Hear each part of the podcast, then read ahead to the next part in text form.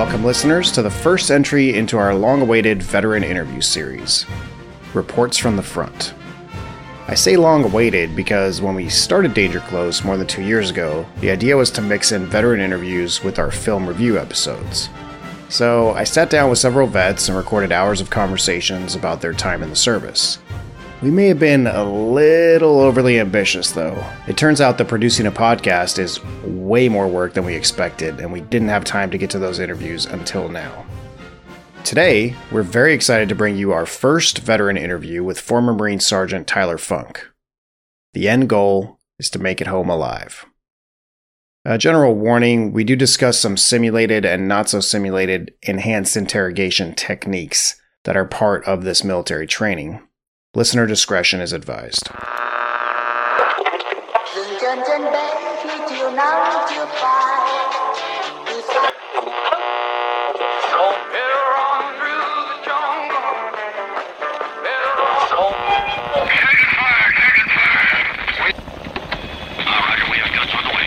Call it in.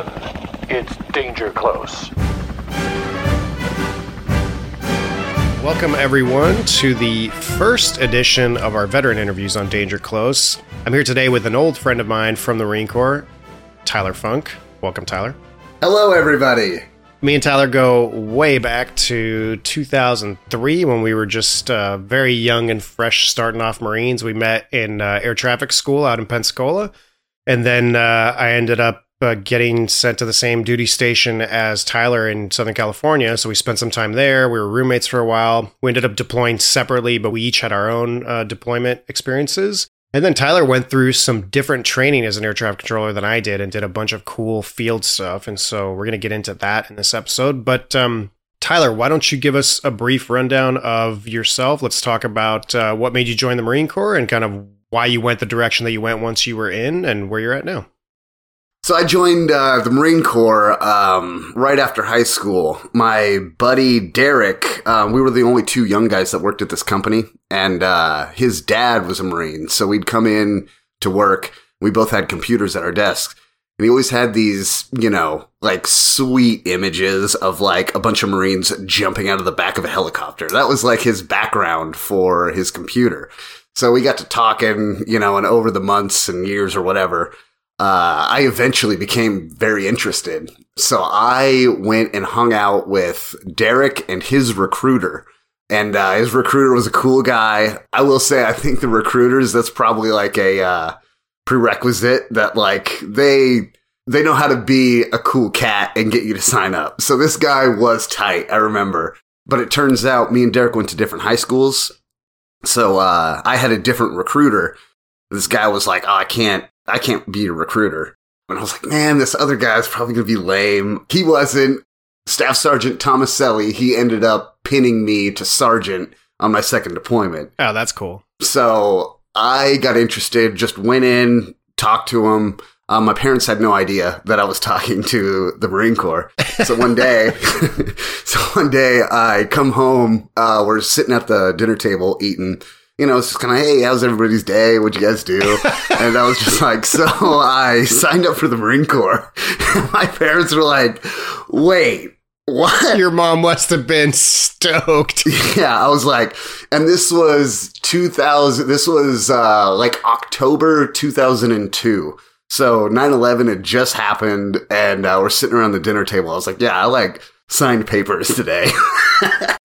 My parents were like, what? Tyler shipped out for boot camp in January 2003 to Marine Corps Recruit Depot, San Diego, followed by three weeks of combat training at Camp Pendleton, California. One, two, three, four, United States Marine Corps. One, two, three, four, United States Marine Corps. And it's funny, you were talking about Full Metal Jacket in your first episode, and I remember watching the first half boot camp portion over and over again because like it's the excitement of this unknown and it's like what what do I expect and there's no way to really it's like a a decent accurate portrayal of kind of what happens there so uh I was watching that, you know, doing all your stuff. Uh, joined the Marines. I signed up to be a um, a UAV pilot.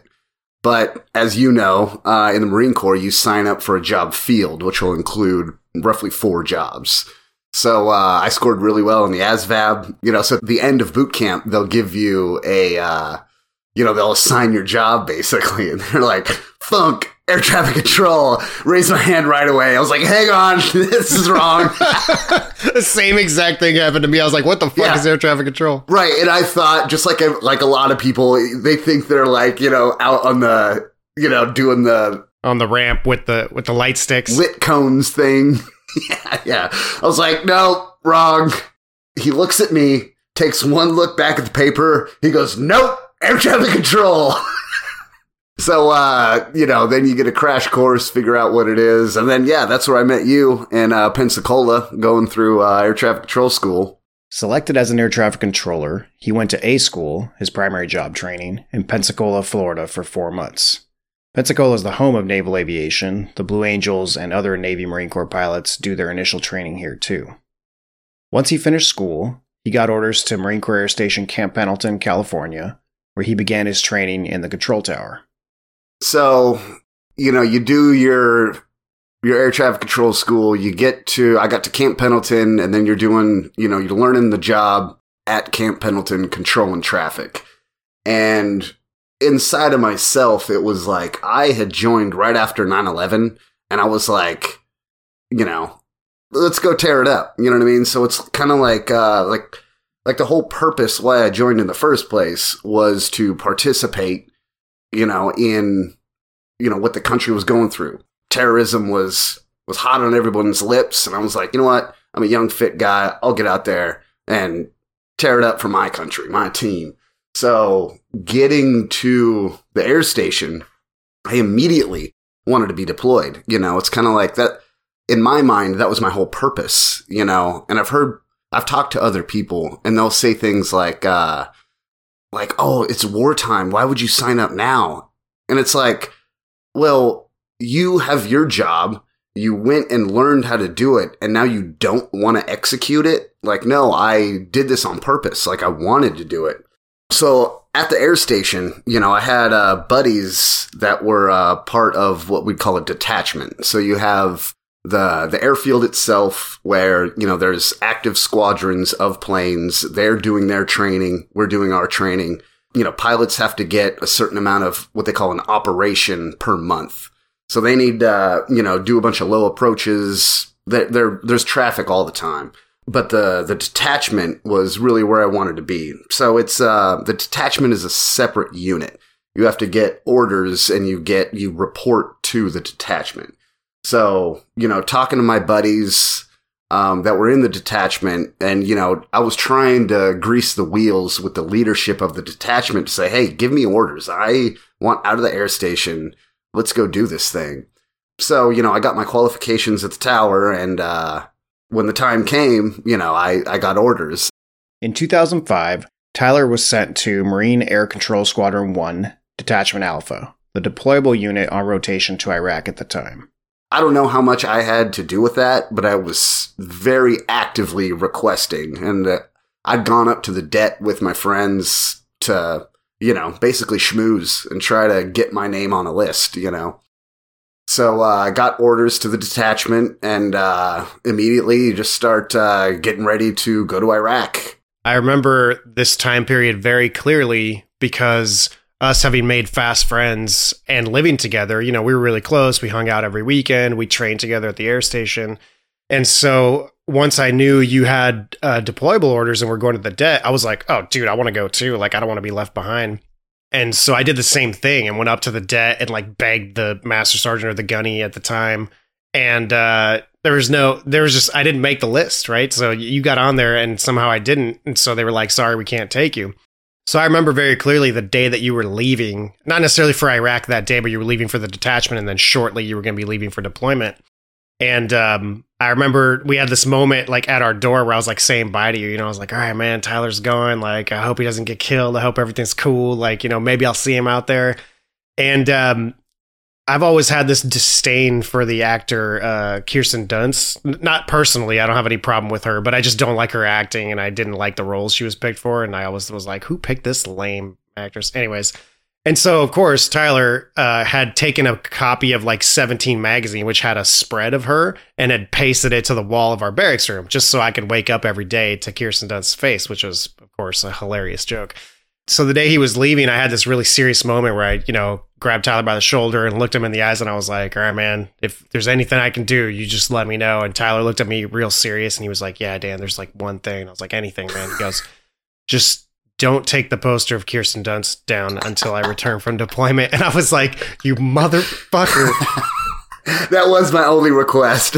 and so, of course, when he said that, I couldn't risk that I like jinxed his deployment by not caring and doing it. So the whole time he was gone for nine months, I had to leave this Kirsten Dunst poster up in my room staring at me, and I hated it every day. But it was like, I felt like as long as Kirsten Dunst was staring at me, Tyler was going to be all right on deployment. And so I just had to do it.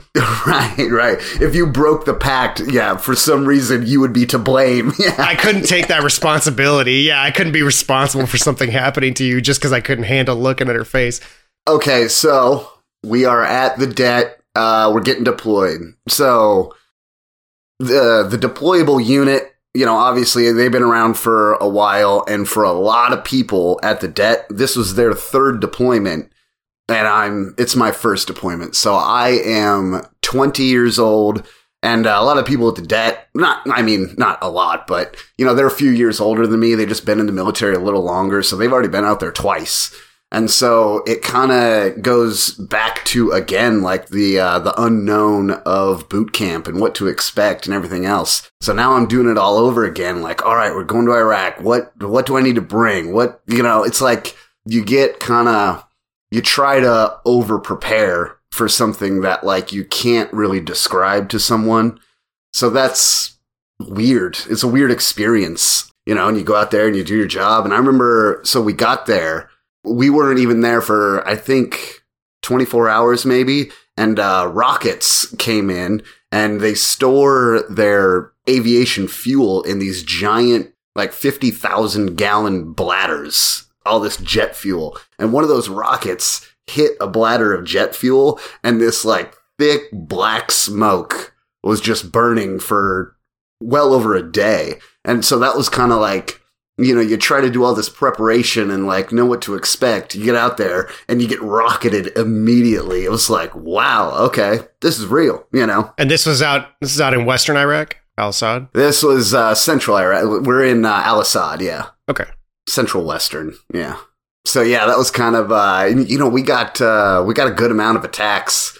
They you know basically it seemed like about every three weeks we would get something launched at our base so I kind of assumed, you know, hey, the military, we get paid every month. And now that I'm out of the military, we get paid every two weeks. I guess Iraq, they get paid every three weeks, you know, coming out, buying their, uh, their ammo and giving us hell, right?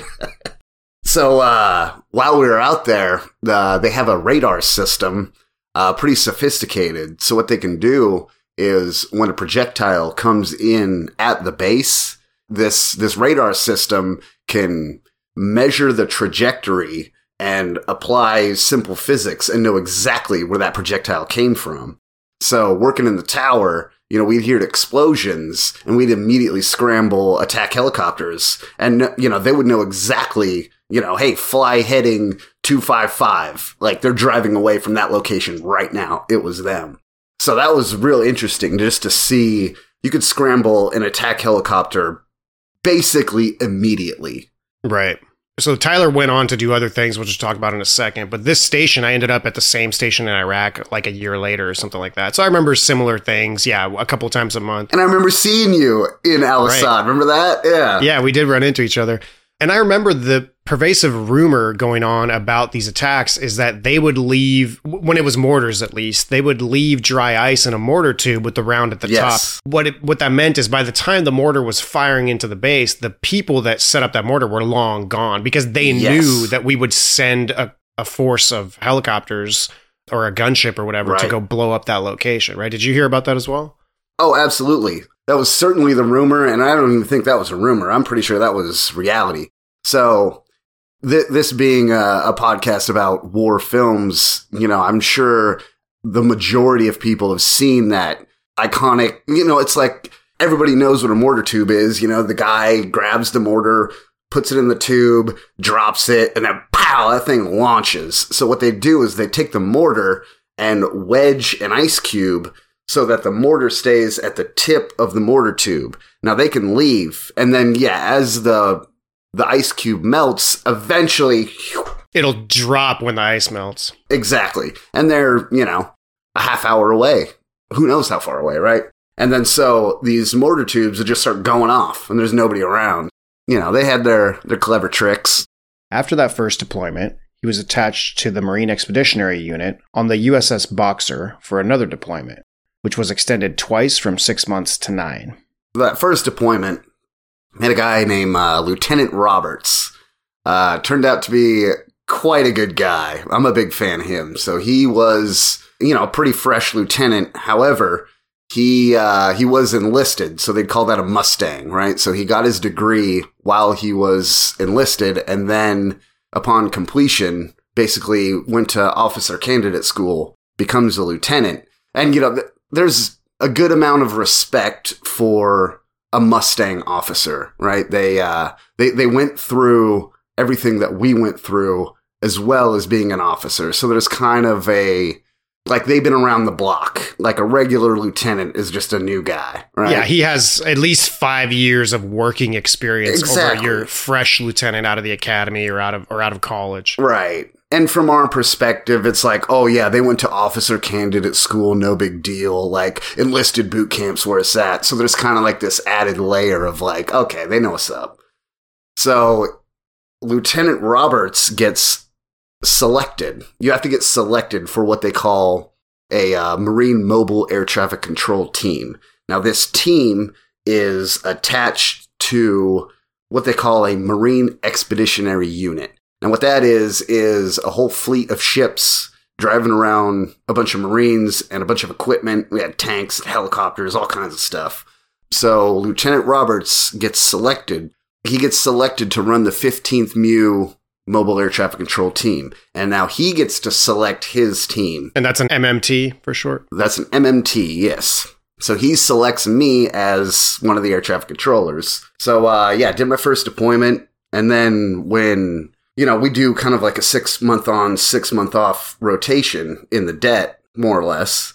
You know, the next deployment was uh, actually the deployment you went on, but uh, that's when we were training for the MEU. Um, there's a lot that goes into you know getting everybody up to speed for the MEU. Well, let's get into that because I think that's one of the most interesting parts of your story, and certainly something I did not experience. So I've, I've asked you about it many times. Yeah. So, what is the air traffic stuff that you did that was different from regular air traffic control in a control tower? Again, for people who don't know the job that well. Yes. And then because you were going to be on a helicopter, you were required to do the helo dunker, SERE training, Yeah. your your actual MMT training, whatever that's called, where you actually practice setting up an airfield. Now, and I don't want to, I don't want to give away, you know, there's, there's trade secrets in the military. Now, I, I'm sure anybody who is a little bit interested could figure out, you know, what I'm talking about, but I don't want to, I don't want to break any kind of confidentiality agreements with the military. Not that I currently hold them, but I'd prefer that our secrets stay as secret as they can be. Yeah, you don't want to you don't want to endanger anyone who's Right. actually going to go through this process. And it's like, yeah, it's like, uh, you know, we have a, a tactical advantage by knowing what we know and keeping that information safeguarded against people who might not know it. So I get selected for the MEU. uh, meet the team. It's six people. We have the lieutenant, we have a staff sergeant, which is an E6. He is kind of the enlisted leader. And then we have two air traffic controllers, we have a communications technician. They're responsible to, you know, maintain the, the radios, you know, anything we're going to communicate with, uh, you know, the aircraft. And then we have a NavAids technician. NavAids is short for navigational aids. So what that is, is, you know, we have equipment where the aircraft are able to dial into what we have and they can know in relation where we are, where they are. It just kind of gives a a spatial knowledge, you know. So uh, that that comprises the team, those six people. So get selected for the MEU, and immediately we are attached to a a squadron, right? The squadron runs the show, and we're just kind of a, a subset to provide capabilities to the aircraft on the MEU to complete whatever the mission is. So we uh, we go out to Arizona for quite some time, and we're learning how to set up airfields basically on a straight enough piece of pavement. That way, we can land, you know, C-130s. We can do refueling operations in the middle of nowhere. Now, a caveat that comes with being a six-man team doing this kind of thing in the middle of nowhere is you provide your own security. So there's only six of us you know, and the runway is long enough that you could land a, land a fully loaded C-130. And just for the visual here, you said pavement, but in the field, we're also talking about just straight up dirt. Like you can do this on a straight piece of dirt. Yes, and we did that out in you know Arizona, nice uh, sun bleached dirt, but not you know no weeds and stuff. Yeah, you can you can land one of these rough and tumble C-130s in some trashy land, you know? Right. Um, but I, yeah, ideally, yeah, you want a straight piece of pavement, you know, if that's impossible, then it's impossible, right? But ideally, we'd like to set up there. So we're out there learning how to set up these runways. So just that fact alone that it's a runway, there's thousands of feet between me and the rest of my team. I was a pretty fast guy back in the day. So I was selected what they call the runner. As soon as we define the landing edge of the runway, I take off running and I'm counting my steps. We have, uh, you know, a specific way that we set up this airfield. That way, no matter where we're at, night or day, the pilots know what to expect as far as a length, width, dimensions of the runway, right? So that way it doesn't matter. They don't have to be familiar they know f- they're familiar with our process, therefore they know what to expect. And uh, and we we test it, you know. So I've made that run bunches of times, and that's what we're doing, getting ready for the MEU.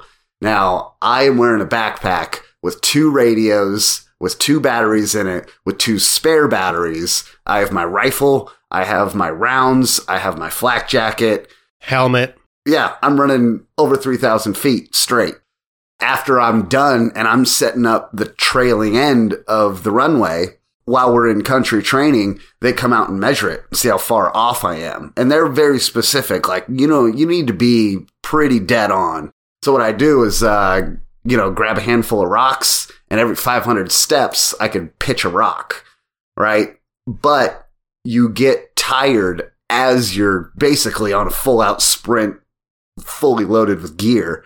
So after you do it a handful of times, now it's like, okay, for the first 500, I actually throw my rock at 490.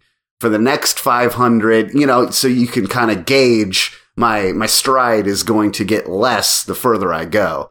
Repetition is the only way to figure out how far these markers need to be apart. Are you always using something like rocks or do you have official markers like a light or something like that or so I'm using the rocks just to count because as you're running, the last thing you want to do is get, you know, 2000 feet away and, oh shit, where was I? Right? Am I at 2000 or 1500? ah, look, guys, right. we got to start over. Right? You can't, you can't do that in the middle of Iraq. So I just scoop up some pebbles and that's kind of my way to just, I only have to count to 500 and I can just keep running and keep pitching rocks. Now, every 500 feet, yes, I take uh, one of these markers, and it's just like uh, it's uh, very brightly colored. And so I just drop one of those onto the ground, and then the pe- the rest of the people on my team, they're going to come set up that marker, and they're going to set up the marker on the other side of the runway. So they're going to define the width and everything else. But they can't do that until I get to the end of the runway. So the officer is at the start of the runway. And by the time I get to the end of the runway, I hold up one of those markers so the lieutenant can see it. Now, the rest of the guys, they're going to line up in between me and the lieutenant, left and right, to make a perfectly straight 3,500 foot runway. So by the time you get out there, obviously you're pretty tired. And I, uh, I'd always pack, I had like this little fishing seat that I got from Walmart for like 10 bucks. So I just strapped that to the outside of my backpack. That way I could run all the way down. I could set up my chair. I could put my backpack on the chair, strap that marker to the backpack, and now I can start setting up the end of the runway without standing there while everybody else aligns the runway. So we get this whole entire thing set up relatively quickly. But the caveat that comes with that, providing your own security, there's only six people and we're spread out across quite the distance. And I, in my mind, I remember the number 45 minutes. Does that make any sense to you in terms of how the time limit or how long you were trained? There was a time limit, but we were doing it in under 30 minutes. Holy shit. Yeah, we were hitting like 24, 28 minutes.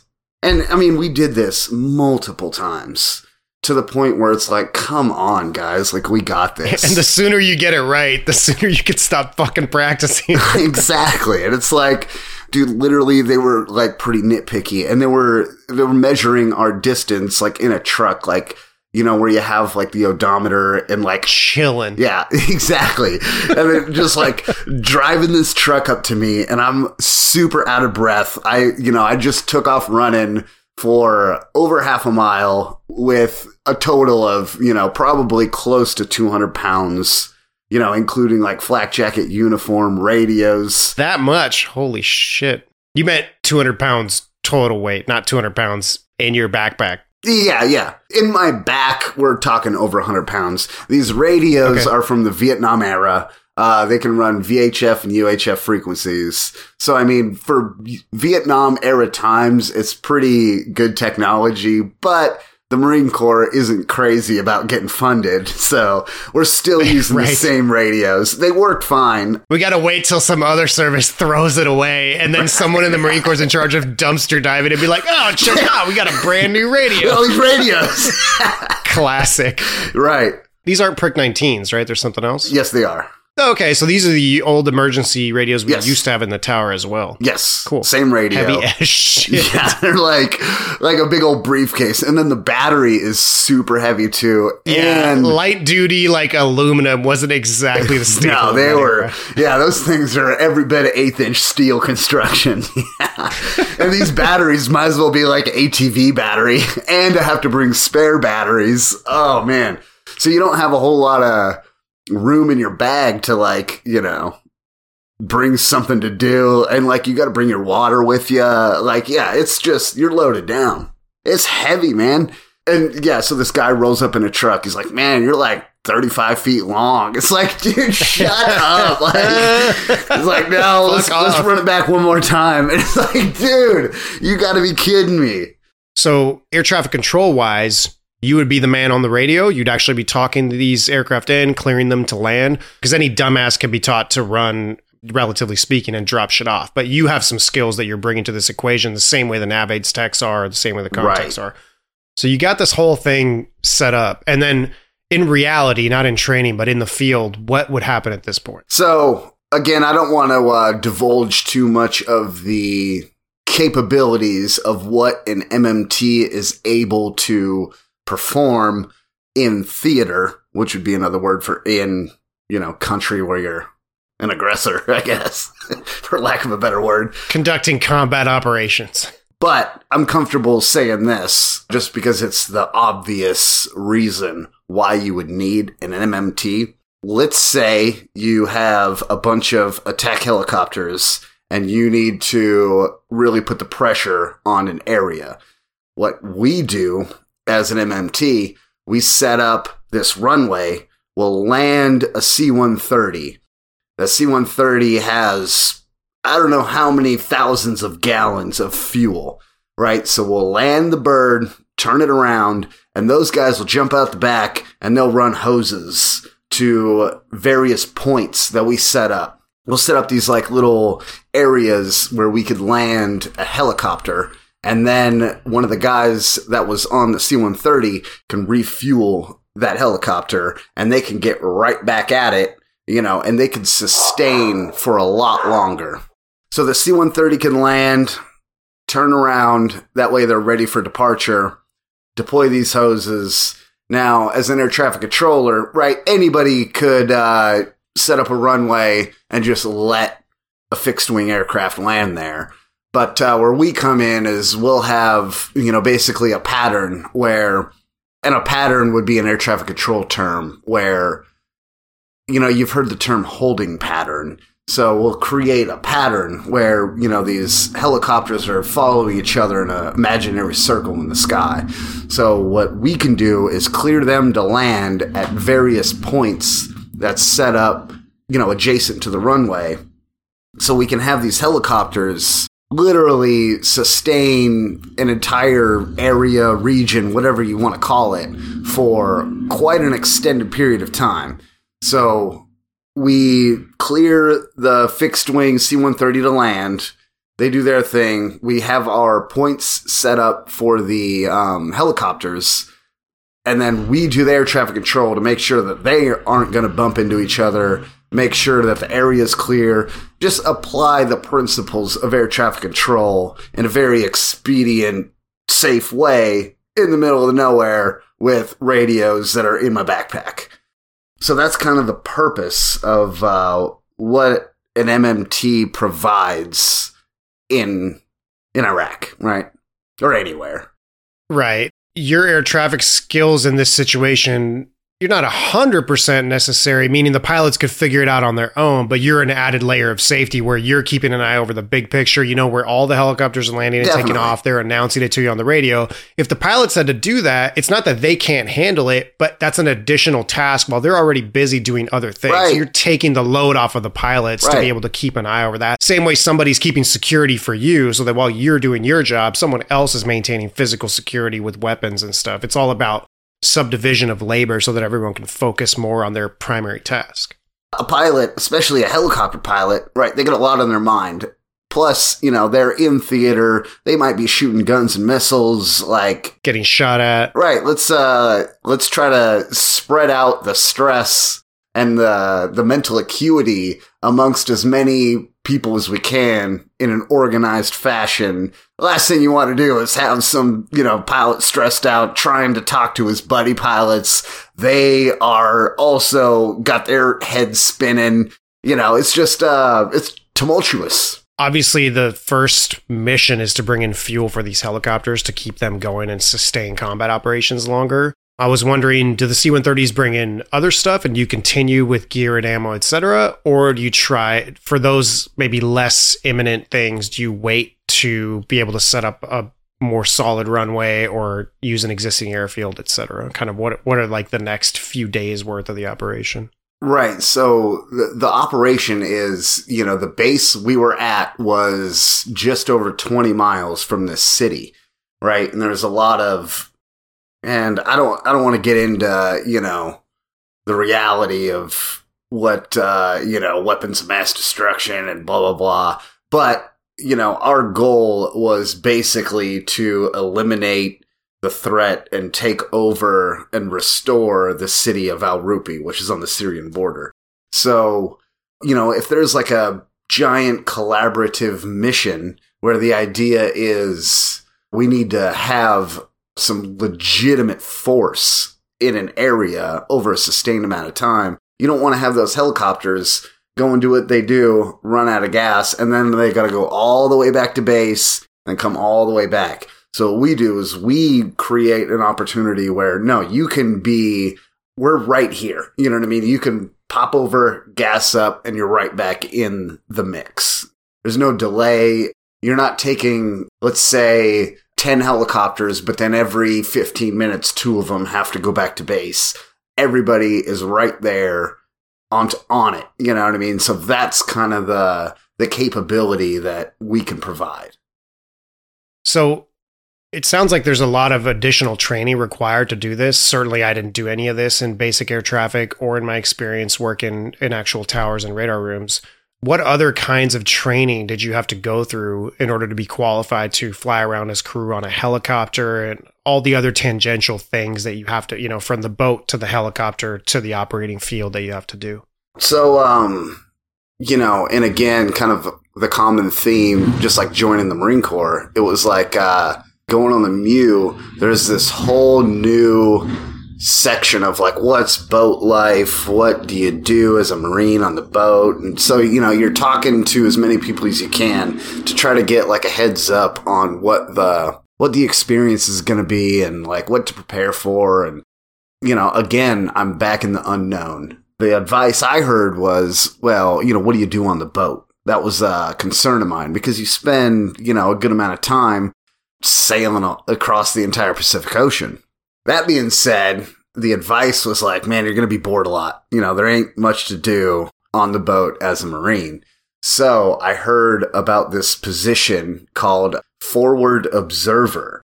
And, you know, in a nutshell, what that is, is you are the guy hanging out the side of a UH 1, which people typically call a Huey. It's like that classic Vietnam era six seater helicopter or whatever, right? Right. CCR starts playing automatically in the background as soon as you're operating one of those things. exactly. Some folks are born made to wave the flag. Ooh, So it's like you know, there's a, there's a position on the Marine Expeditionary Unit called the Forward Observer, and I was like, that sounds cool. So you just basically hang onto a machine gun on the side seat of this helicopter. I was like, man, I want to do that.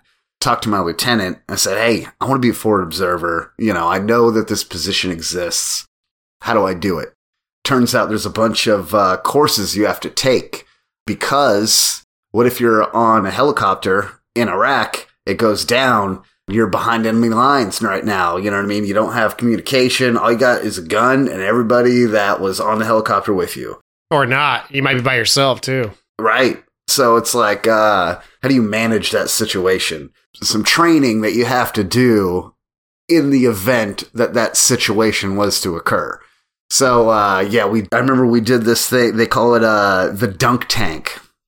So what they'll have is, uh, you know, to simulate you're in a helicopter that goes down in the ocean. How do you prepare for that? How do you teach people a lot of combat training is how are you going to manage the stress? How are you going to how do you appropriately navigate a helicopter crash in the ocean? Well, that's that's kind of crazy, right? So they got this thing which is basically just a, fuselage of a helicopter attached to this, you know, hydraulic arm that they can just dunk inside of this huge pool.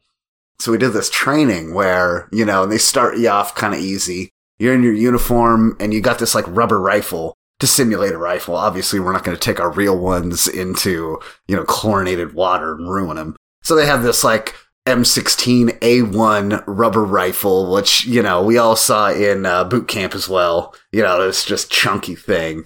So you, you sit in this, you know, fuselage. There's no cockpit and there's no back end, but there's like the doors and the windows. So you sit in there and uh, you put your seatbelt on. You got your little rubber rifle, and it's just like you were if you were in this aircraft. And I, if memory serves me well enough, I think this was a CH-46, which is that again classic Vietnam era two prop transport helicopter. Tandem helicopter. Exactly. If you saw an image, you'd recognize it immediately.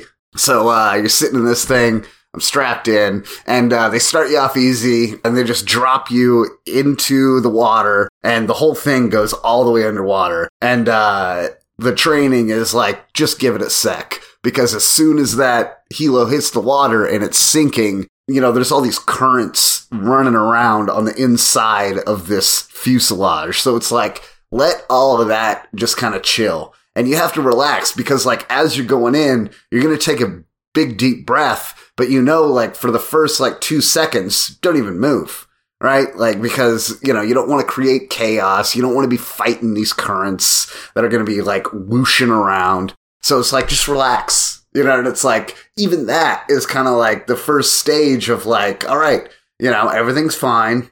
We're in a crashed helicopter, but everything's fine, right? Which is, you know, goes against kind of, uh, your, your common instincts and what you've been taught. You kind of just chill, and this whole thing's starting to sink deeper, deeper into the pool. And then, okay, unbuckle your seatbelt and, uh, you know, make sure you got your rifle with you. You know, use the seats, use the windows, go to the door and get out and swim to the edge of the pool. right? And then so as the days progress, you get more and more difficult. And then by the end, what they do is again, you're strapped in. And what they do is they have these goggles that are spray painted on the inside black. So, you know, you put those on and it, like, if you take them off, that's a sign that you panicked and you fail, right? You got to try it again. You got to learn the inside of the helicopter in your mind. You have to be able to like understand where you are, where you're sitting, where the door is, where everybody else is, and you have to blind navigate outside of this fuselage that's underwater. So you strap in, you got your goggles, you got your rubber rifle, they sink this whole thing in the pool and then flip it over upside down. You can't see anything. Imagine, you know, your eyes are glued shut. Imagine you are in a helicopter that crashes into the ocean in the middle of the night, right? How are you going to get out? Well, it would be helpful if you've practiced. If you look at a helicopter, you see this, you know, it's an, it's an airframe, so it's meant to be light. However, the engines are on the top, you know, with the rotors and everything else. So typically when a helicopter hits water and starts sinking, all that weight that's up on the top of the helicopter is going to tip you straight down. So that's something that happens commonly. So that's why when they train for it, you know what I mean? It's like instead of everybody just training the straight normal drop, but then in real life, that thing flips over underwater in the middle of the night. Well, that's going to be another instance where people might start panicking, right? And that's what you never want. You can't panic. You got to act cool, pretend like you've been here before, and, and do what you're supposed to do. And I imagine that egressing the aircraft, you have to realize which way the rotors are because they might still be spinning and they're super dangerous. So you have to know which way is up, even in the dark, right? Exactly. And so you got to make sure that, you know, you're under control as well because you're following the guy out the door that's to your left and so if he's freaking out or you're freaking out and you get right behind him, he's going to kick you right in the head with his boots on, you know?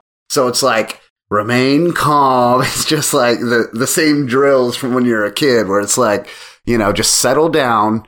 You took your big breath of air. You know, you got a good minute to get out of there. Orderly fashion. Everybody exit the aircraft. So yeah, they dunk this whole fuselage into this pool, flip it upside down, and then once everything kind of settles, that's when you unbuckle and, you know, you better have that rubber rifle in your hand, right? If you surface without the rifle, you might as well failed, right? Because the expectation is you come out with your rifle ready to go. Otherwise, you had better be at the ocean floor trying to find your rifle, you know? So another requirement to be a forward observer is you have to go through what they call SERE school. Now, that's an acronym. Military is famous for them. Survival, Evasion, Resistance, and Escape.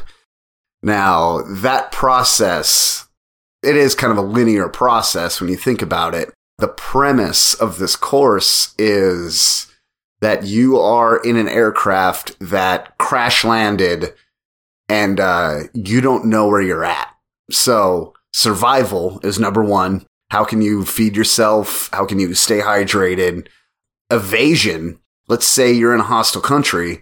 You want to keep a low profile. You don't want to be burning big old fires in the middle of the night because people might be looking for you. And then uh, resistance. Now we're getting into more of a, uh, a POW type situation where let's say the area you crash landed, well, they're looking for you, and let's say they found you. Now, what do you do? And then uh, the escape portion is okay, you're in a POW camp. How do you get out of there? So that was an interesting course. And it's, um, I don't want to get braggadocious, but it's kind of a, an upper echelon training course. You know, it consists of, I want to say like a week and a half or so of classroom type stuff where it's like, you know, you're sitting in a classroom and they're, you know, they're just telling you, hey, this is how you can find water in a desert. This is how you can kind of create water. You know, they have, you know, all these kind of techniques and methods. You kind of go through the whole process, you know, sitting at a desk learning about it, uh, people that have done it. The instructors, there was a bunch of Force Recon guys. Uh, there was a couple of uh, Navy SEALs that were in my class. The experience, if you were to add it all up, of all the people that are contributing to this training program, it's heavy duty on people that have been in some sticky situations. So you're definitely the small fish here, aside from your own personal life experience of maybe hunting and fishing with parents and stuff like that. You definitely haven't gone through anything like this in the military yet, whereas some of the students and certainly the instructors are experienced at this. Yeah. So then, uh, and you know, common theme again. What do you expect? What, you know, what do I, what, what how can I prepare myself for this? And it's kind of like, well, just like boot camp is just like, you know, you, you try to chit chat and learn as much as you can, but word of mouth versus being there are 100 miles apart.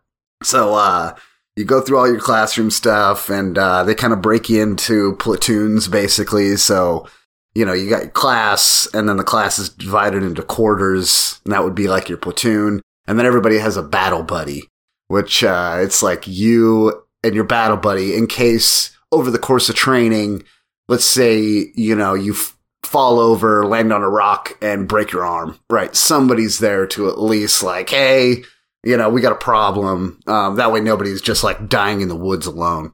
Yeah, uh, mountaineering uses a similar principle, and it's that if you're by yourself, a lot of survivable situations become fatal versus just having a person there to call help when you can't all is already a way to avoid a fatality. Absolutely. Yeah, real quick. I have a former SFO buddy who was a combat controller in the Air Force, like the for real special forces shit. And he went Yep. two and a half years into the pipeline and then broke his back in a jump. And so he had to get pulled out medically, but Dang. tiny, tough motherfucker. And um, basically, a lieutenant in his class took the like resistance evasion part really fucking seriously and ran to the front of the class and started beating the fuck out of an instructor in the middle of like a classroom session. got pulled off, got kicked out of the school, but I was like, can you kick him out and still give him an A for effort? I'm like, God damn, dude. Seems like you're doing what you're supposed to be doing, you know? Like, Right. so yeah, we get through all the classroom type stuff, which, you know, I mean, that could be a whole eight hour conversation. So then the, the field portion begins, right? And you kind of, you know, you start out as the whole class and, uh, you know, the highest ranking student is kind of the leader.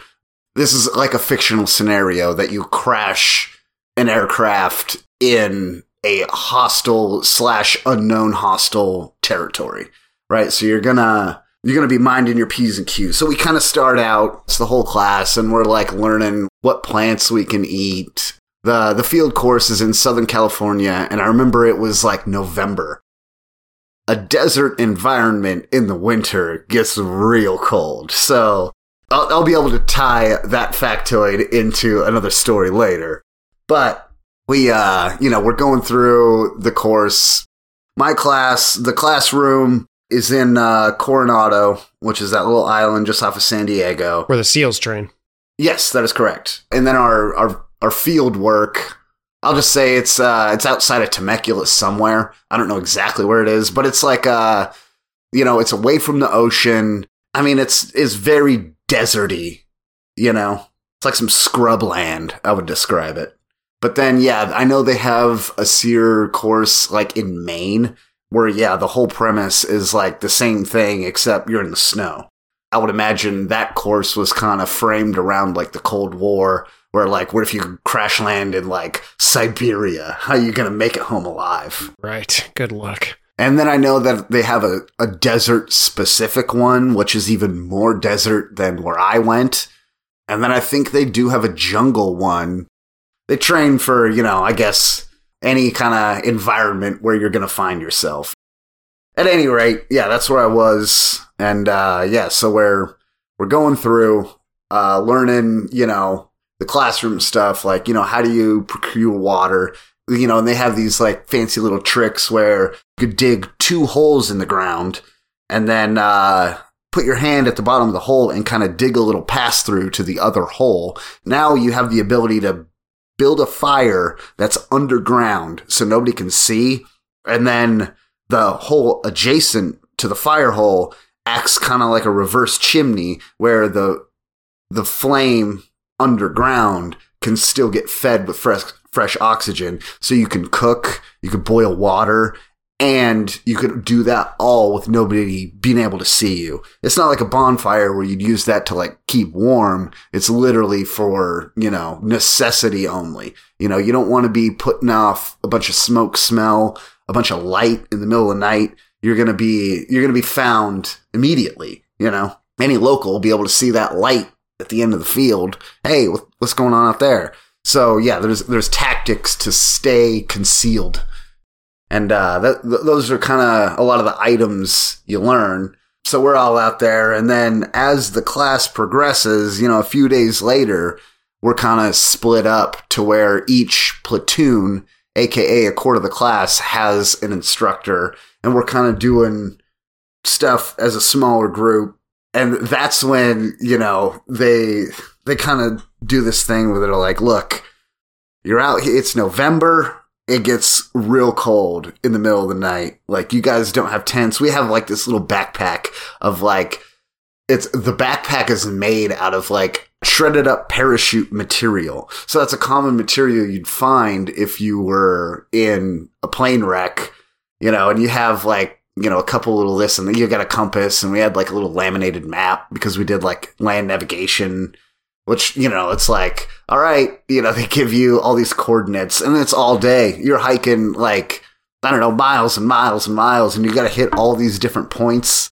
And then uh, each point kind of contained this like bit of a password. And if you get the whole password, like you pass. So we did all this, and then uh, at the very end is kind of like the the final the final qualification, right? So what they do is they split us up into two teams was basically a red team and a blue team. Or no, it was a blue team and a green team. And so uh, they it's just you and your battle buddy, and uh, you're in one of these groups, and they just give you a a coordinate, right? You have your map of the whole area, and uh, the the coordinate is a long ways away. I think we had six hours to make it to our you know what they would call like a drop zone, where it's like if you make it to the here, like similar to like a video game. It's like if you make if James Bond makes it to this area, like the helicopter can pick you up and you win the level, right? So that's kind of I guess sort of the premise. So they give us the coordinate. We're sitting there, me and my battle buddy, everybody's kind of standing around and we're all looking at our map and uh, we're looking at where we're at, we're looking at where we got to go, and we're looking at the train. And uh, the instructors just go, "What are you guys doing?" And as soon as he said that, we could hear uh, like vehicles approaching from like a ways away, and they were like shooting gun. Uh, they're shooting blanks, but it's like if they catch you, you're going straight to the POW camp. So it was, oh my God. So everyone just scatters like cockroaches. You know what I mean? And, uh, and it's another event of chaos.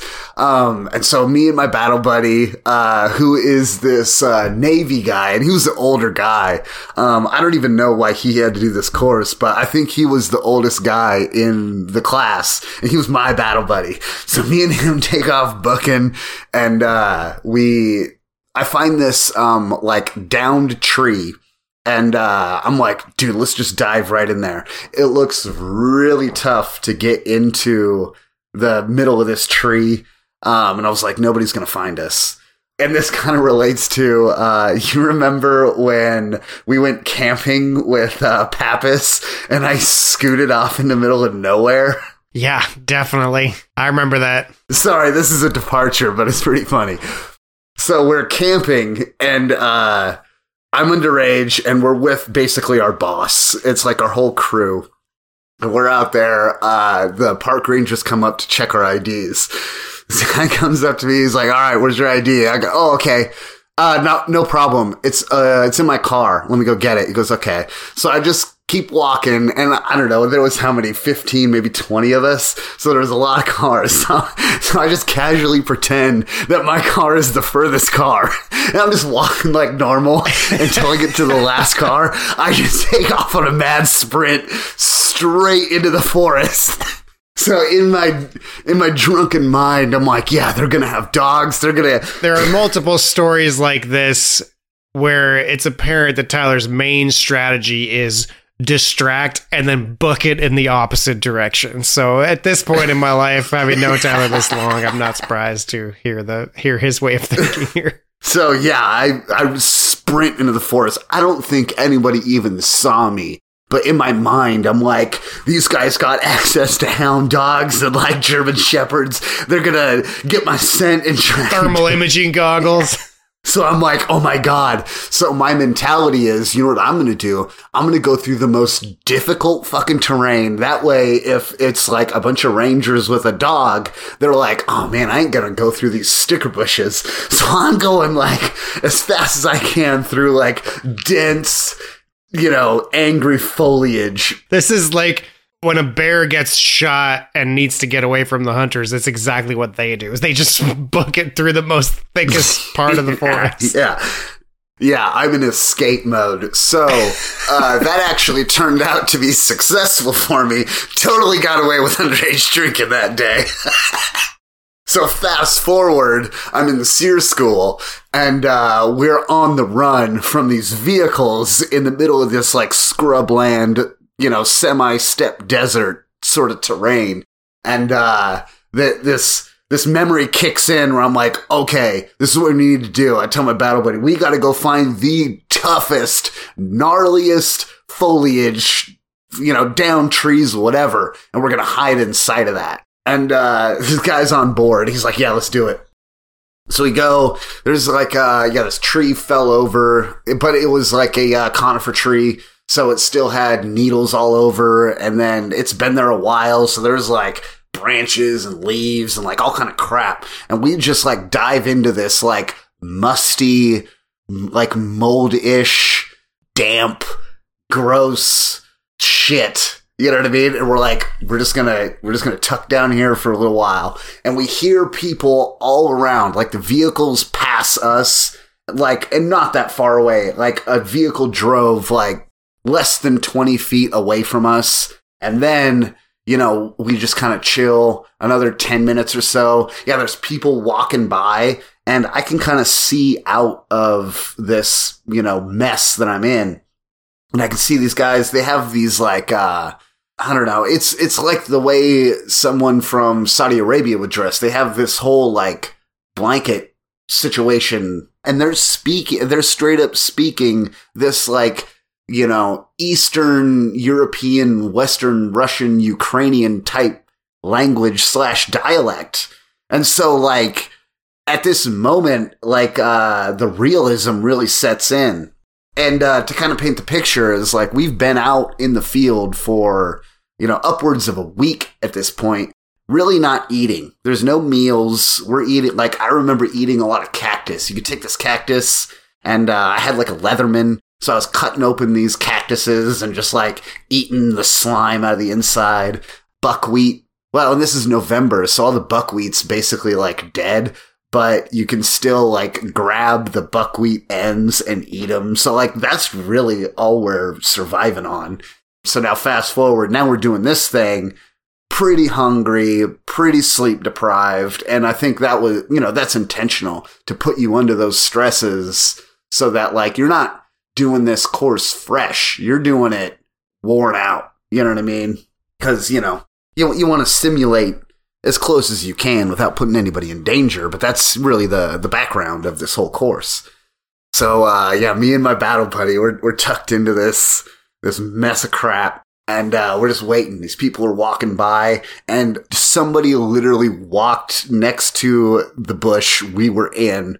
And, uh, they were less than five feet away. They were right there. And it's two people. That's impressive. And they were chatting. And I mean, I can, I can feel my heartbeat in my neck and I'm trying to not breathe. You know what I mean? Like the realism when you're wore out, tired, hungry, and then like you hear these vehicles and gunshots and the instructor's like, what are you guys doing? Get out of here. You know, like, like they were worried for us that we were going to get caught. And it like, it really just kind of like, it hits you in a wave like, whoa, this is real. Obviously it's not, But again, in this like wore out position that your mind is in, it is real, you know? So, uh, me and my battle buddy, we hang out in the bushes. You know, initially we are just going to hang out for a minute, but, uh, you know, as time went on and uh, we noticed how many people are actually a part of this thing, it's uh, it's a big operation. So we ended up just hanging out until like well into dusk. We just stayed in the same spot and we just waited. So hours. Well over an hour. And it's like we didn't hear anybody for a while. So we're like, okay, I think we're good. So we get up and we get moving and uh, we get to an area where we cross a road.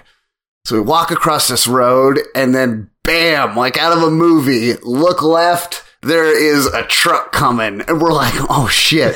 and we learned like in the course, like when it's nighttime, you know, when you're driving a vehicle and you're looking at the road, which is illuminated by your headlights in the city, obviously you can look around and see things, but out in the middle of a field, when your eyes are exposed to that light, it makes it extremely difficult to look out into the field. Your night vision has been ruined, right? So, me and my battle buddy, we literally jump into the ditch and don't move. And this truck stops, I mean, not even 10 feet from us. We can hear the doors open. People are getting out of the truck. My heart is pounding, dude. And they're talking this, you know, language I don't understand. And me and my battle buddy, like, we're in the ditch facing each other. And it's just like, eyes and expressions of like, oh shit. You know what I mean? Like we are stressing, but they didn't see us. There was no reason to assume that like maybe they gave us a pass because we did it right. Like no, like we, like before the headlights got to us, we were already in the ditch and they happened to stop really close to us. So we just stayed there. But I'm sure in the back of your mind, you also have the suspicion are they pretending they didn't see us just so they can jump on us? exactly. So uh, we just lay low and uh, they did their thing and uh, got back in the truck and left. And it's like, dude, that is so weird. You know what I mean? Like, I wish I could have asked the people, you know, their perspective. Like, did you see a person? Is that why you stopped? Like, did you give us a pass? Um, obviously, I don't know who it was. And there's so many people. And it's like, you know, you couldn't really corroborate a story. Not to mention that, again, reminding everyone in the background, the sleep deprivation and hunger is messing with your senses pretty hardcore. So, in terms of being a reliable eyewitness, you're probably on the lower end of that scale at this point, right? Absolutely. So, yeah, we keep trucking through. Our point we have to get to, yeah, we have six hours to get there but it, like it's also pretty far away. You know what I mean? So it's like all that time we wasted hanging out in that bush, letting everything kind of calm down. The time was still ticking. So, you know, we're we're trying to pick up the pace, right? And now it's the middle of the night and we're trucking through and uh, our time's starting to wind down. So me and the battle buddy are like, oh. I mean, we're starting to get close. We got to get this thing going. So we uh, we kind of stop, look at the map, and we got like this. I got this little tiny flashlight where you can like uh, rotate the bezel and you can change the the lens color. And it's a low power flashlight, so you can put it on the red lens, which doesn't really you know, one, it's not going to destroy your night vision and two, it's not going to send a bunch of light waves where everyone can see it. So we kind of stop, pause for a sec, we check the map, we got a compass out. We're kind of like reorienting after like all this movement has been happening. And uh, we're, we're feeling the pressure of running out of time. We check we check the map real quick and we're like, all right, we're gonna head this way. Let's get trucking and we start running uh, through this field and uh, i come like over the crest of this field and i can see down and i see a building that's all lit up. I was like that's gotta be it. Let's go. So we go over there we start getting closer and closer. And then uh, like as we get up to the fence that leads to this structure there's like a like a creek in the way you know, again, I'm in real good shape back in these days, and like I can run and jump, and I there's no way I could cross this creek. It was pretty big, but took off sprinting. I leapt over the the creek, kind of like short dog landed it on the side of the creek, and then like kind of spilled up onto the the side of the bank. And uh, I told my battle buddy because he's an older guy. I was like, I'll just go check it out. And then uh, if it is, I'll just wave you. Like you're gonna have to like wade across it or something. Because unlike in the movies, you're doing your best to try and avoid getting your feet freaking soaked two feet down your leg with water, right? It's like any chance you get, it might not look cool. You might look dorky jumping across a creek, but like Right. your goal in the cold in November is to try and keep your feet dry, which I feel like in movies, people just like traipse through creeks like it's no big deal because they're just changing their outfit after this scene. And it's like, yeah, that's not how real life works. Right. And it's like uh, one of those nights uh, that we, you know, slept. Um, we woke up with frost on us. So, like I was saying earlier, when uh, I had a weird story about the cold, so uh, the instructors, they were like, look, table anything you think about like homosexuality or whatever. They're like, it's gonna get cold. You're gonna have to everybody spoon each other, right? Everyone's looking around at each other like, I ain't doing that. Like, no way, man. That's I ain't putting I'm putting no dude's butt in my crotch. But dude, it got so cold that everyone was cuddling, and we woke up at like five in the morning. It's like you can't sleep that long when it's that cold. And we woke up and I literally had frost on my camis. You know what I mean? I mean, it gets cold at night. So yeah, like going across this creek, it's a risk. You know what I mean? It's like, like in a survival situation, it's like you don't want to take a risk of cutting yourself, getting, getting cold. Like there's a lot of, there's a lot of factors that you got to stay heads up on. But you know, we're running out of time, and so we just reviewed the map, and then uh, we kind of we're on like a light jog. We're like, all right, we got to pick up some time. So uh, we see this, you know, structure, and there's a fence in front of it, creek in front of that. Get across the creek and uh, get to the fence. Now this fence is easily ten feet tall. Probably more in like the 12 to 16 foot range with barbed wire on top of that. So I was like, God damn, they're making it tough on us, huh? So I climb up this chain link fence, battle with the, uh, the barbed wire, get over it without like cutting myself all up, climb down the fence, and then I start making my way to the structure. this whole time convinced that you definitely are supposed to be getting into this place. right? I'm like, yeah, it's pretty obvious, right? Like, uh, like I didn't recheck the map, but it's like this is an obvious landmark, like in the direction I need to be going. So I, I, I get into this compound and I start making my way to the building. It's like a giant brick building. Just strolling in. yeah, I walk up and it's like. It's like such and such county women's prison on the wall. That's what it says. No way. And I'm like, oh, wait a minute. They did brief us and say that there's a women's prison out here. We're not supposed to go into it. So I broke into this women's prison. So then I'm like, oh, okay, crap. I gotta get back to my battle buddy.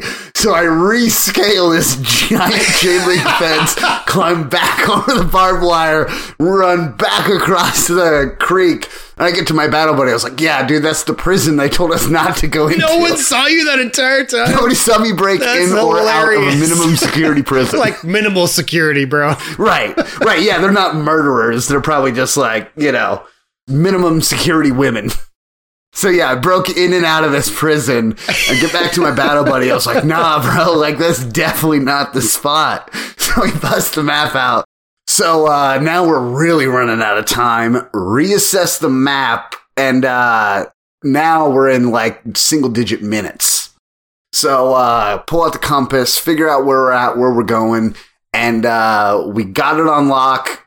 And right at that same time, we see two other individuals at the far side of this field we're in. We see them, we're like, oh, look at that. We don't know if it's uh, fellow classmates or if it's like the people that are hunting us. So uh, I just take my little flashlight and I just like kind of do a little like signal type thing, and they did it back to us with also with the red light. So we're like, all right, cool. So we meet up in the middle of this field and collaborate on uh, where we all think we're going. And uh, yeah, we're again we're single digit minutes at this point for sure. So uh, we all just take off running. We're running through this field, and I ran full blast into a cactus bigger than me. Just oh, bam, like like face and chest first. Bow. I had spines like all in my uniform and everything. Like I went down pretty hard. Get back, dust myself off, and keep going. So there's four of us sprinting down this field. My battle buddy's an older man. he can't keep up. The whole premise of the battle buddy, I left my battle buddy behind, bro. I'm taking off running. He can't keep up. I literally turn around. I look at the watch. He's like, dude, just go. Go on without me. So the whole thing was okay, when you get to your grid coordinate that you're supposed to be at, you're going to see a uh, glow stick. So if you're on the blue or green team, it's going to be that colored glow stick. The instruction is you go up one at a time, touch the glow stick, you win. But there's now there's three of us, and we all pull up to this thing at the same time, and we're literally in minutes to uh, they're gonna like sound the horn and the thing's over. So we can't really separate who goes up. Like we all just kind of rolled up in there. And uh, so you touch the uh, glow stick, and someone just straight tackles me, just blindside tackle. And uh, they like wrap my leg up. So they're, I'm face down. Um, one of my legs is bent at the knee, and then like my my ankle is like in their chest. So like they got me pinned down and uh, they do these things called challenge questions. So let's say like, and we filled this out like in the classroom. They're like, all right, what was your first car? Like, oh, Hyundai Elantra. So like I, you know, you authenticate who you are based on like, you know, what you've said previously. We wrote this kind of stuff down. So everybody who passed the course there, uh, we got to sleep in a tent that night. Everybody else straight to the uh, the POW camp. So I think it was me and six other people. They were supposed to be my battle buddy, so it was an odd number. So we got to sleep in this tent, and they gave us like a thing of crackers and a thing of cookies, and we got to like sleep in a tent for the first time in I don't know six days. So the other two Navy SEALs, they made it. This Navy pilot made it. Me, and a couple other people that I didn't really know as well. We're in this tent in the morning and we're kind of joking around. And then uh, we hear a vehicle pull up a gravel road and stop. And we hear people get out and uh, they're like charging weapons. And we're all in the tent, like, oh, we're we're this big success. We're the only ones that made it. And so we're kind of like joking around. We're like, okay, here it comes, here it comes. Like they're putting on this big show. So they come in the tent screaming at us and all that shit. And I legit have a grin on my face. This guy looks at me dead in the face. He goes, You better wipe that fucking smirk off your face. I was like, uh, I said something like, aye, aye, and I'm still grinning. This dude, full power, open hand smash slap right in the face. Wham! I'm like, he rings my bell. They're definitely not joking around. so, uh, they drag us all over to uh, the side of the truck and they're like, What's your job? What do you do? They start, the interrogation process has started and uh, yeah, they're getting ruthless, and uh, they're they're kind of roughing us up a little bit. And uh, at the end, there's kind of like this psychological debrief that we do, and they kind of go over some of the methods to the madness of how they're gonna like get us to talk and stuff like that. And so the way I conducted myself in this uh, post tent situation was poor. Got smashed in the face, and like uh, you know, again pretty freaking hungry, pretty sleep deprived. And so I kind of spilled the beans a little too much. I gave more than I'm supposed to. You want to stay vague, this and that. And I kind of like, kind of gave it away. And so like, uh, in my assessment at the end, that's something where I kind of screwed up, but it is what it is. The standard is like serial number, social security, rank. Right. They're like, what do you do? You know, what do you do for the Marine? You know, what do you do for the military? And it's like, well, I have many jobs. Sometimes I take the trash out. And it's like, quit fucking around. Like, what do you do? I'm like, oh, I'm an air traffic controller. Sometimes I burn piss bottles. So, uh, so after that, they load us into the back of this truck and they, uh, you know, military term would be nut to butt, where like, uh, you know, if you just imagine sitting on your butt with your legs spread out and your back straight up, well, there's another person right in front of you and right behind you. So we're like that inside of this truck. Everybody's hunched down and they put like a sheet over us. And, uh, this truck's driving through. We go to this like, like a like checkpoint type thing. And uh, they're telling us like, "Don't you fucking say a word." You know what I mean? We're going through this checkpoint, so like everyone like minds their p's and q's, and we hear them talking. Like whoever's driving the truck and whoever's at the checkpoint, like pretending like everything's all good. Like, all right, man. They slaps the the truck. Like, all right, we're off, and uh, we go to this POW camp. Oh man, what an experience that was! So we get there and uh, we see everybody is in basically your your underwear and a t-shirt. it's the middle of November. I mean, granted, it's the morning, the sun's out, but it's cold, and uh, they, everybody has this uh, like a like a laminated piece of paper with a number on it that they like tie around your neck and around your waist, and you're like, uh, yeah, you're just this POW trash person that and like you live in this like doghouse basically with a with like a sheet that you could like roll down the sheet and uh, you got a bucket in there if you have to go take pee, but then you got to roll a sheet back up, and uh, you got to sit in the they call it a comfort block. So you're sitting in this doghouse on a four by four block of wood with your ankles crossed, and uh, the the doghouse is not tall enough for you to stand straight, sit straight up. So you're like hunched over, and like you, your neck has to like support your head, and uh, your knees can't touch the sides of the doghouse, or else they're gonna fuck you up. They're gonna drag you out of there, and like So people are watching you. yeah. So we roll up to this scene where everyone's sitting there, like all our classmates. Are there any women uh, students, or is this all men? So, along with the MEU, the captain of the because there's like a few units, like we're the Marine Mobile Air Traffic Control Team, but low altitude air defense is there, and uh like logistics type people. I don't even really know Like what they did. attached to aviation, but for some side job. Exactly. Yeah. So she is the highest ranked person in this course. so there's one woman in your whole course. I think there was another one or two. But yeah, she's a captain and she's in this course with us. She she outranks everybody. You know what I mean? Sure. And is there any segregation between the sexes during this whole thing, or when you're getting stripped down, you're all getting stripped down together? Like, do they differentiate? Yeah, but we're just like uh it's, it's just underwear. It's not like yeah, it's nothing like sexual. You know what I mean? No, no, no, no. Of course. I was just curious if they like have to separate you out or anything. No, because like you're in literally this row of dog houses. If you're gonna go to the bathroom, like there's this curtain that you roll up and then like throw basically behind you on the roof of this doghouse. So if you go to the bathroom, like you do have privacy, but when you're in it, it's super uncomfortable. So I would like just pretend to have to take a piss like every 15 minutes. Just like relax in the doghouse for a minute and then roll up the blanket, like get back into my position. But so anyways, we roll up in the back of this truck and this is the scene. We see everybody in our, there's only a few of us and everybody else is in these dog houses in this like compound. There's like barbed wire fencing and there's like concrete structures and there's like a bunker in there and it's like I don't know, it's probably got some sort of like a lot of realistic elements.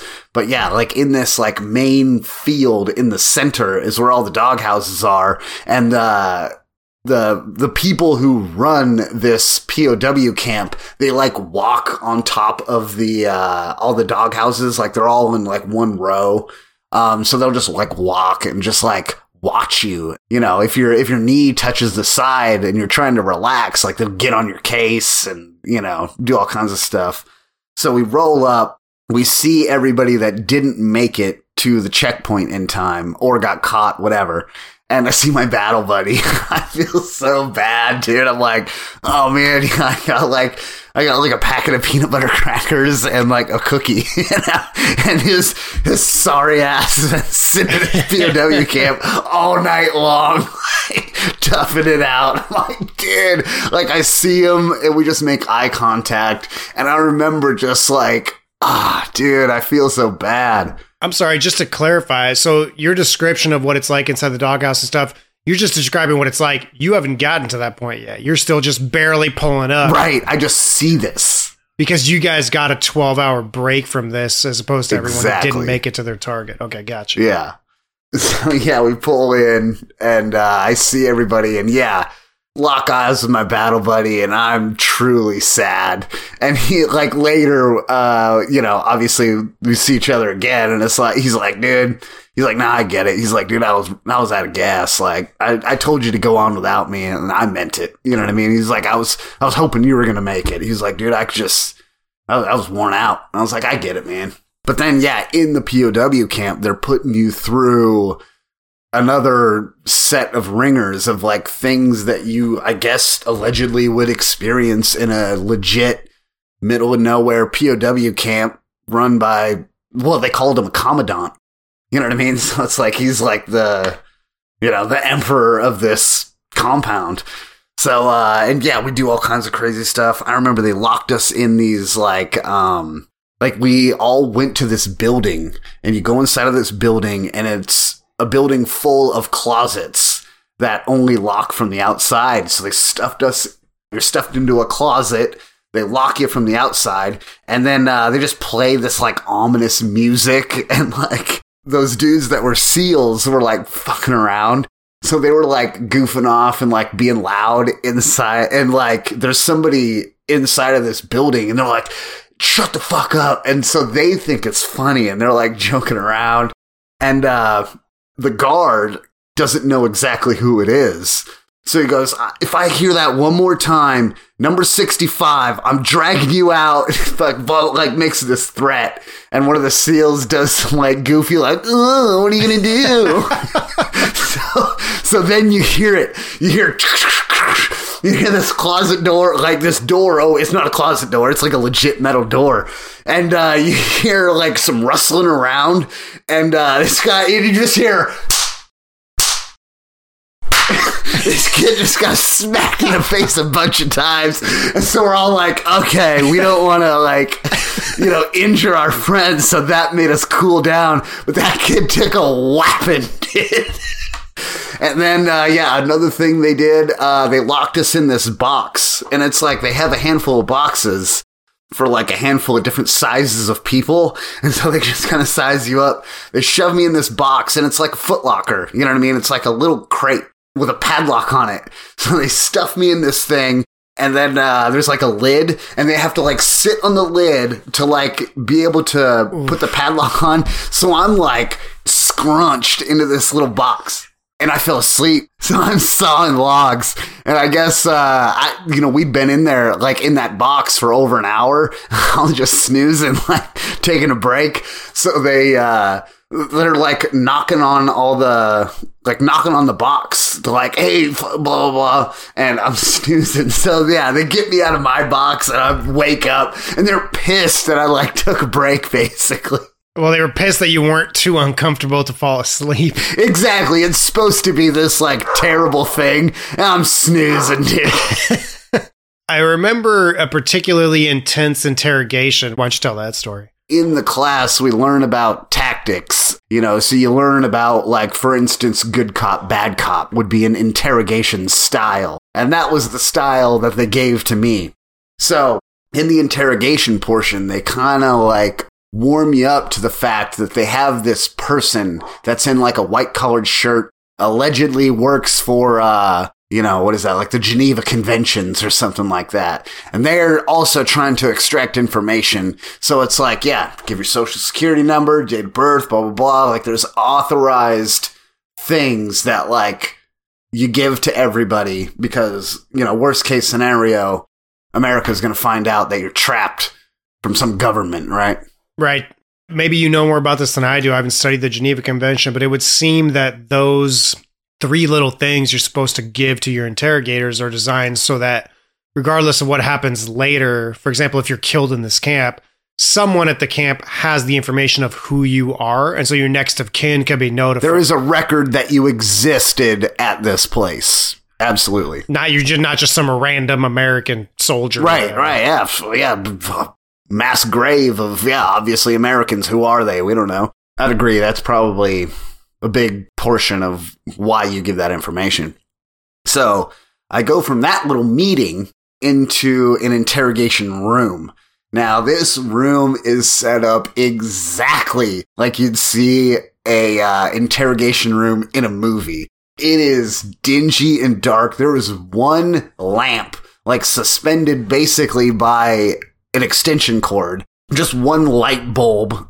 It's placed in between the interviewer and me, the interviewee on the other side of the desk, to where like the front of the desk and the ground and my face and everything is lit up almost like a spotlight where like all I see is like on the other side of the desk there's a figure in a chair with a window behind him but like the window is sort of illuminated um so I I can't really see their face at all.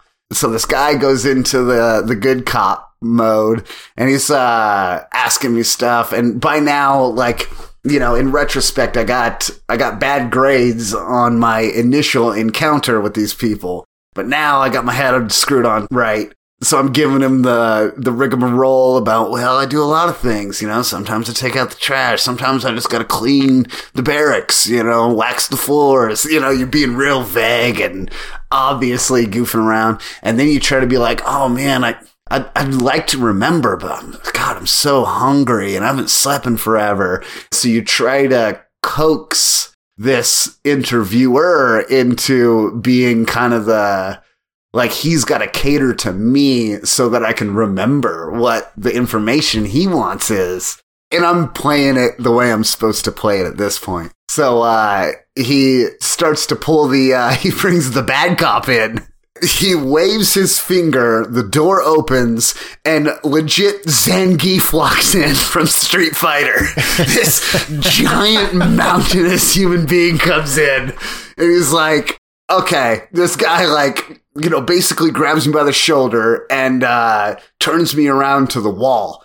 And uh, on the wall, about like chest height, there is a red box painted on this wooden the wall isn't wooden, but it's like they took like four to six two by fours and created this like cutting board basically, bolted it to the wall and painted it red. Right? And this guy goes, put your forehead on the red X. so I put my forehead on there and he goes, now straighten out your legs and you have to do this thing they call grabbing rags. So at this point, we're back in uniform. Or no, I'm in uh, like cami bottoms in a t-shirt with this laminated number tied to me. So you have to grab the cargo pockets of your pants.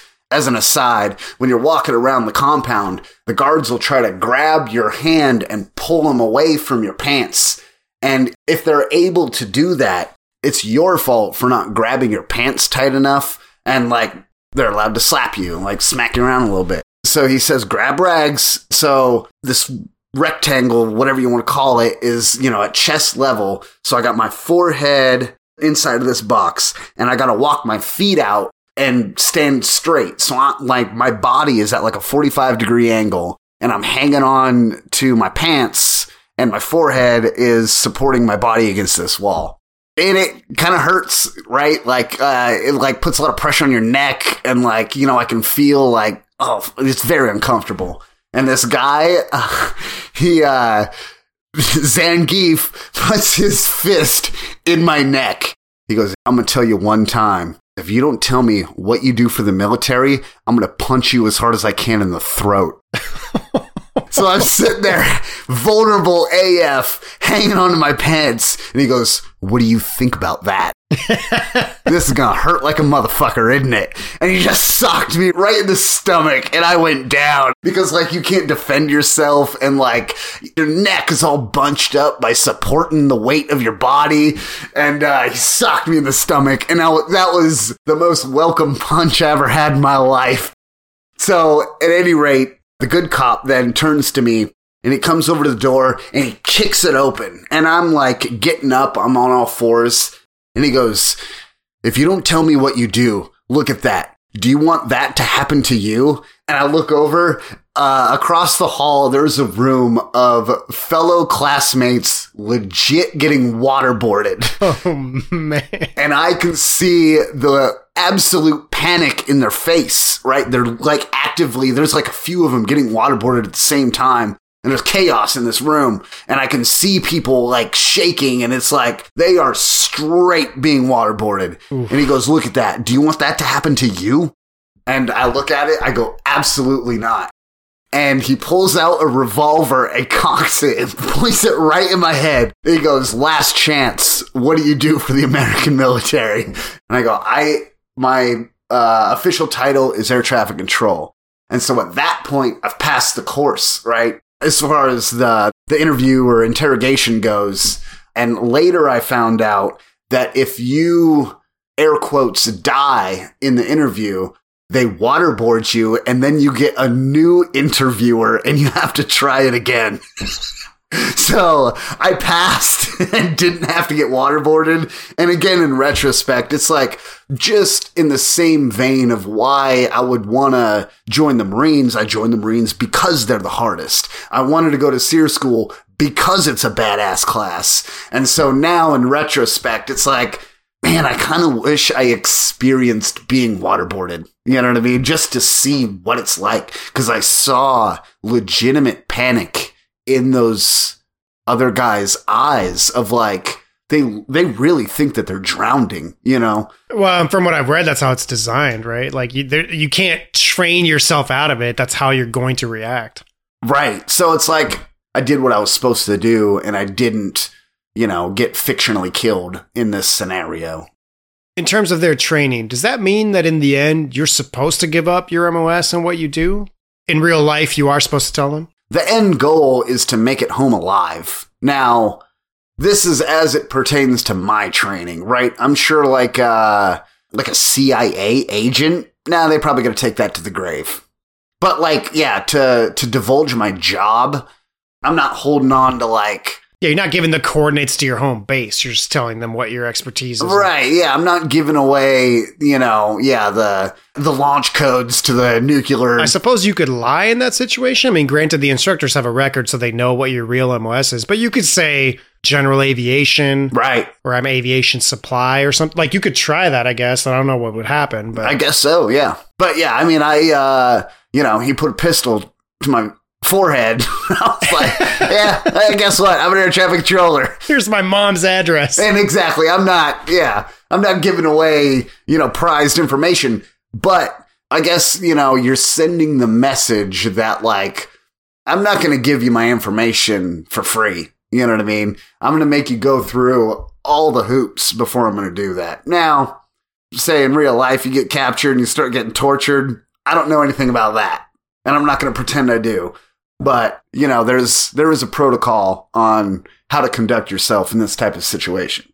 right. And you can only train somebody so close to really being tortured. Right. So they're allowed to open hand slap you. And I guess in my case, I later learned they're not allowed to punch you. Zangief fucking socked me, bro. I'm not kidding. but I mean, and they're not allowed to, you know, pull out my fingernails. right. More extreme torture. And also, I remember you telling me before that these instructors go through a regular review process where essentially their higher ups and their training are making sure that they are not crossing a line into sadism that is unprofessional in a certain sense, right? Absolutely. You know, and it's like, uh, I remember learning about that case at some university where, uh, one group of students was the prisoners and another group of students was the, uh, like the jailers. Mm-hmm. right? And that devolved into like some real creepy, weird shit.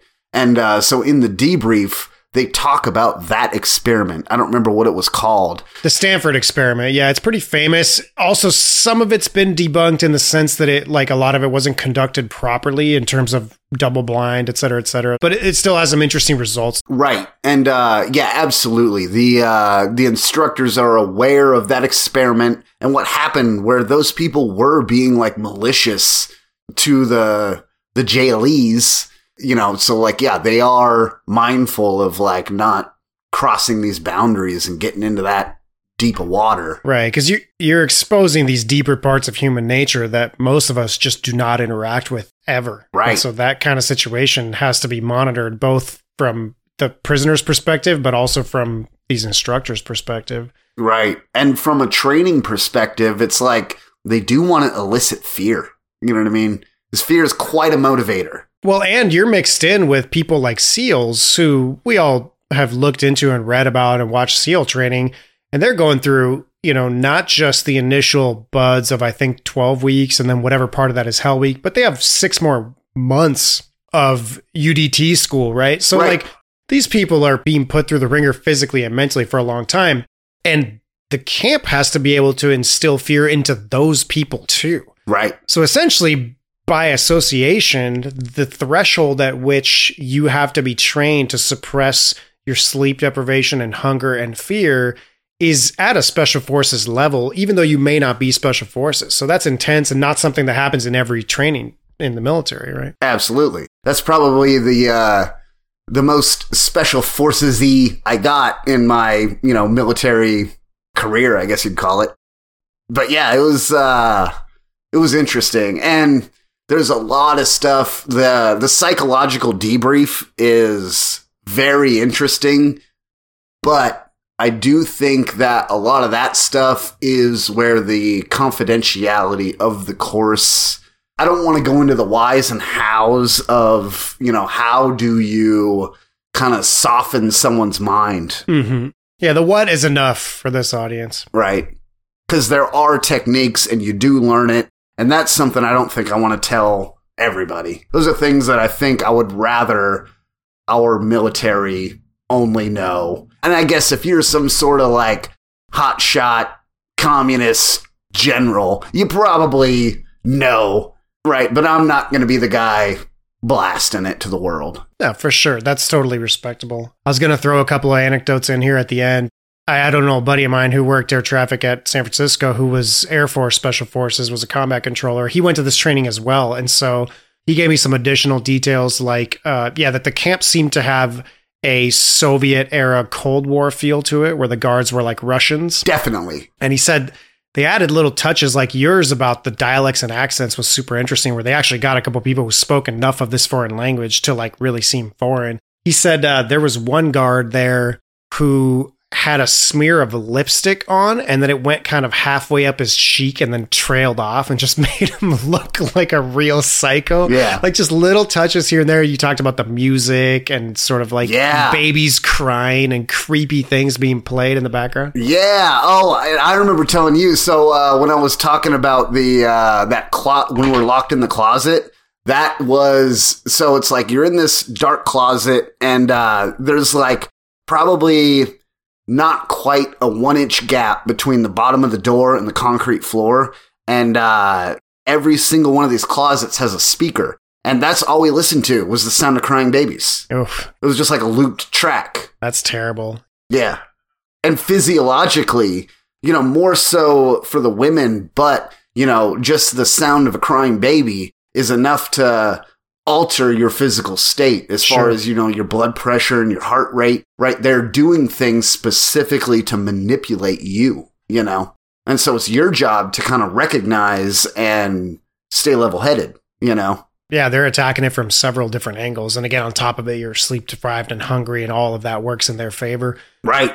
I remember uh, some other details that my friend told me of um, a couple of people who tried to resist a bit too soon, I guess. And when they first showed up to the camp and they were getting hosed down and everything, there was a particular lieutenant who was real mouthy and was like mouthing off, like, I'm an American, you can't do this to me, et cetera, et cetera.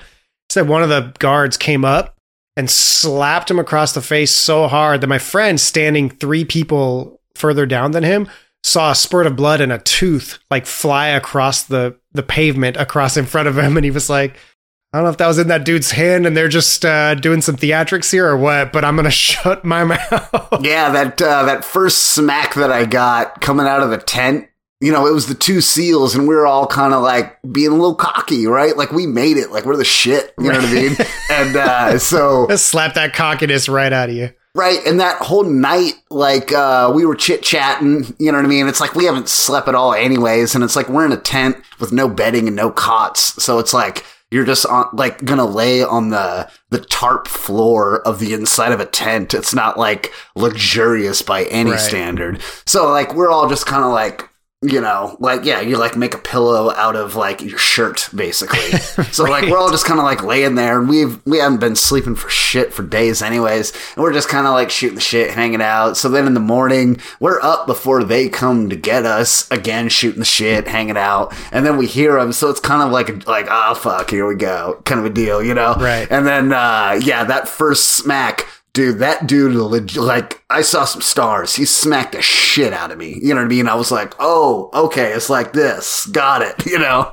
And I think it was kind of that juxtaposition of being so laid back for the first time in days and days and days to the abruptness of getting smacked in the face to where, you know, I did kind of like lose sight of like what I'm supposed to say and what's appropriate. You know what I mean? It's like they really did do what they were supposed to do and try to, I don't know, make me lose sight of what my training was and it worked. You know what I mean? And so later when we're talking about it, you know, we all had a debrief individually with like a psychologist and uh they like go over like what what I was saying because they're taking detailed notes of everything. You know, maybe it's not the person right there in front of my face, but there is someone watching me, you know what I mean? And watching each person, what they say. And you know what I mean? It's like, so afterwards we talked about it and it was like, wow, you, you don't think about it at the time, you know, but now afterwards when we talk about it, it was like, you don't realize that you're vulnerable. You think that like, man, I got this. Like I'm a Marine. I'm in SERE school and the shit. And then, uh, you know, it's like you screw up and it's like you, you kind of don't know where, where it went off the rails, but it happened. And so being able to talk about it and figure out like, you know, what happened in my mind that let me just kind of divulge information like a pansy, like, you know, but it happened, you know? Yeah, totally. That's a super interesting perspective to be able to look back on later.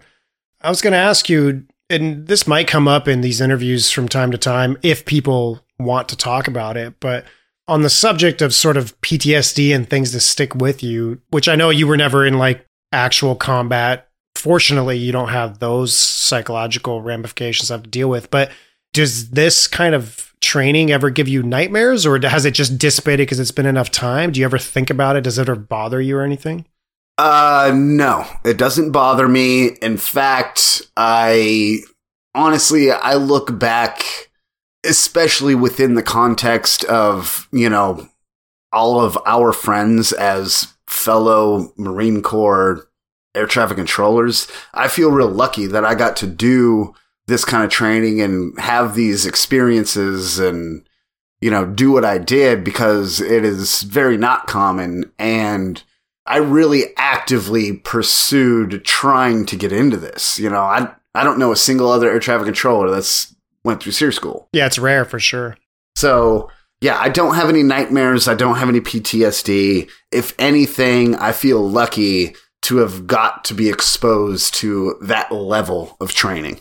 Yeah, next time we're in a plane crash together, I, I definitely know who to look to for advice and to lead the way.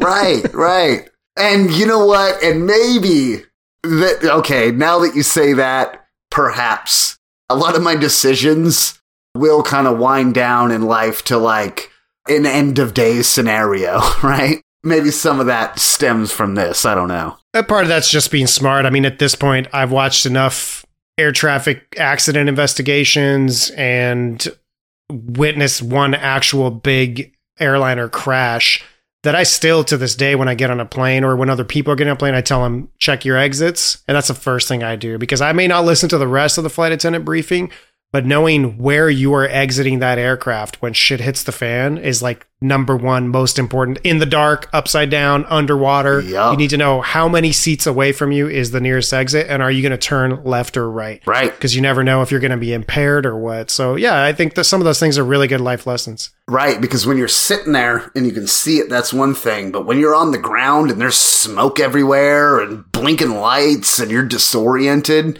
now where's the exit? It's not so easy, is it? hmm I wanted to thank you personally, Tyler, for coming on, be my first interview. Thanks for your service and thanks for your friendship. And I really appreciate you coming on and giving us this unique perspective. Right back at you. It's hard to overdo that uh, that thanks, but uh, it's reciprocated 100%, bro.